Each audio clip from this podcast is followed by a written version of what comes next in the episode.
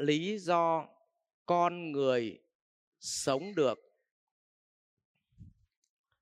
là bên dưới cái lý do con người sống được này là lý do con người hay là động vật cũng vậy, nó luôn có niềm kiêu kiêu hãnh.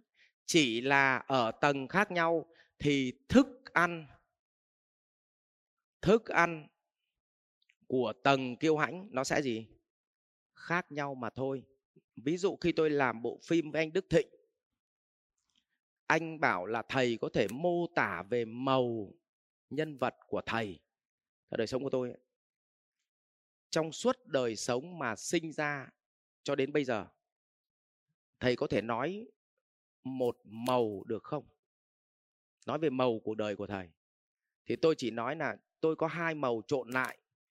Một là màu tử tế và hai là màu kiêu hãnh. Là màu kiêu hãnh, ngạo mạn ấy. Nhưng chỉ có điều thức ăn nó khác nhau trong thời kỳ. Ví dụ, thủa bé thì kiêu hãnh là thức ăn là gì ạ? Học giỏi. Cho nên dứt khoát phải học số 1 số 2 cũng không chịu. Kiêu hãnh mà. Sau đó, lớn một chút vào đại học, niềm kiêu hãnh là phải có gì? Có tiền. Cái nhà anh dung ạ cho nên trí loay hoay với tiền. Cứ có tiền để bố mình kiêu hãnh. Xong bắt đầu nó với niềm kiêu hãnh thứ ba đoạn sau là đi giúp được gì? Nhiều người.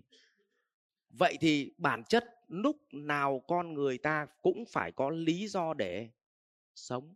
Chỉ có điều thức ăn là khác nhau mà thôi. Cả nhà anh dung đây không ạ? Cái màu thứ hai. Vậy thì màu xuyên suốt đó là sự kiêu kiêu hãnh. Ngay kể cả đến bây giờ mình cũng vậy mà. Mình còn, nhưng thức ăn của lòng kiêu hãnh bây giờ là gì ạ? Trao được giá trị cho cho nhiều người.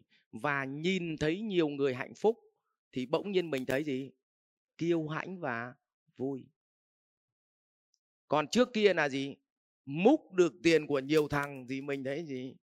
Kiêu hãnh và vui. Sao nó ngu thế nhỉ? Tức là thức ăn nó sẽ gì?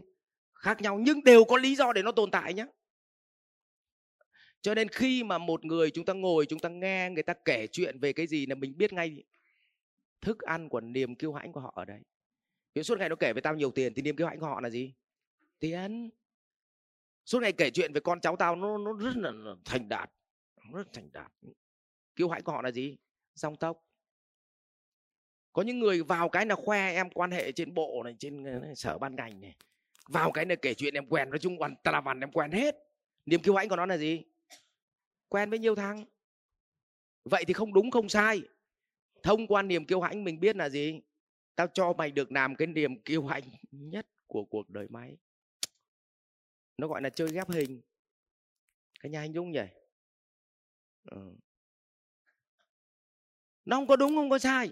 Vậy niềm kiêu hãnh là cái vỏ bọc còn thức ăn của niềm kiêu hãnh chính là màu màu thật.